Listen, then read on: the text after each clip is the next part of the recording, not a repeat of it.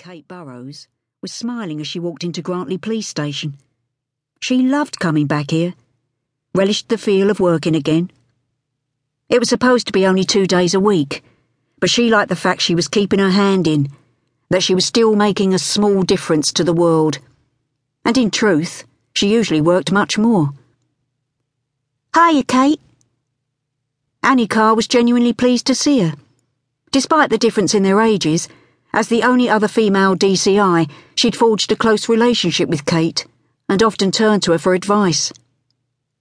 Though Kate was now only part-time, she still had a lot of sway where her colleagues were concerned, not least because she had up and taken notorious hardened criminal Patrick Kelly into her bed and, more surprisingly, kept the bugger there, even though they'd never married, but also because she had worked two of the most high-profile murder cases in living memory, as well as breaking the biggest ever paedophile ring in the southeast.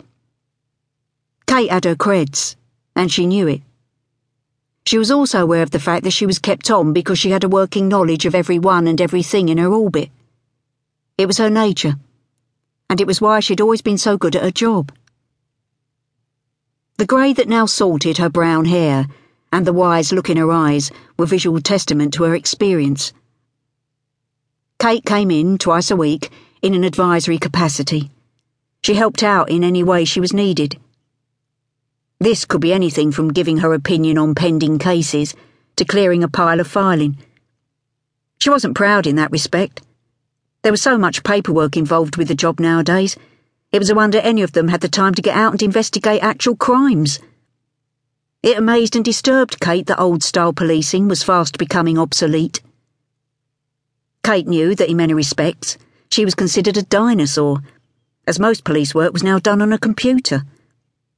Personally, she thought that was half the problem, but she was shrewd enough to keep her opinion to herself.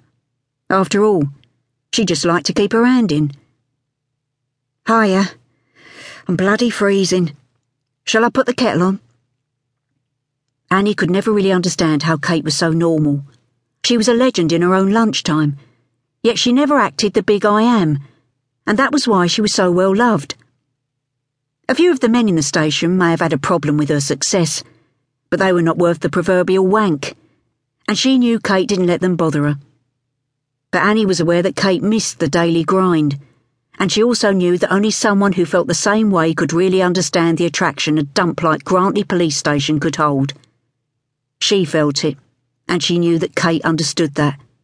It was why they got on so well. "Sit down, Kate. I'll get the coffee. It's so quiet here I feel like a spare part." Kate grinned. "Don't knock it, Annie. One thing I'll give Grantley. When it does finally kick off, it kicks off big time. I can vouch for that."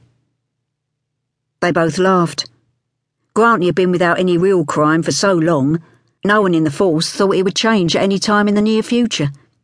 It was a nice place to live. People came there because of that, and no one wanted it to change.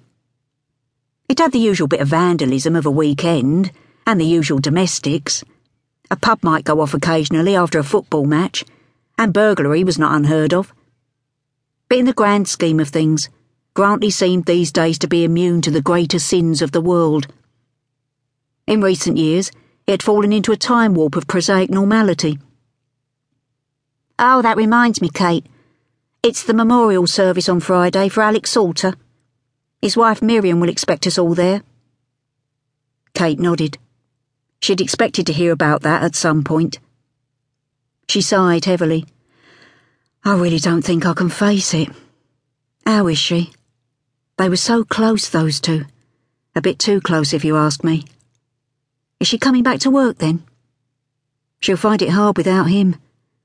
And they had all that church stuff together as well."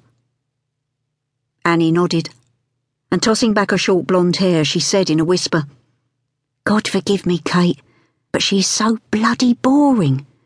I know I sound like a bitch, but she's such hard work."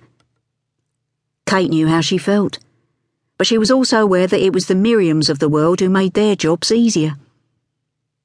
"You're preaching to the converted, but in fairness, she's good at what she does. God knows why, but she really seems to be loved by the people she helps. Though in all honesty, if I was a victim of a crime, she's the last person I would want hanging round."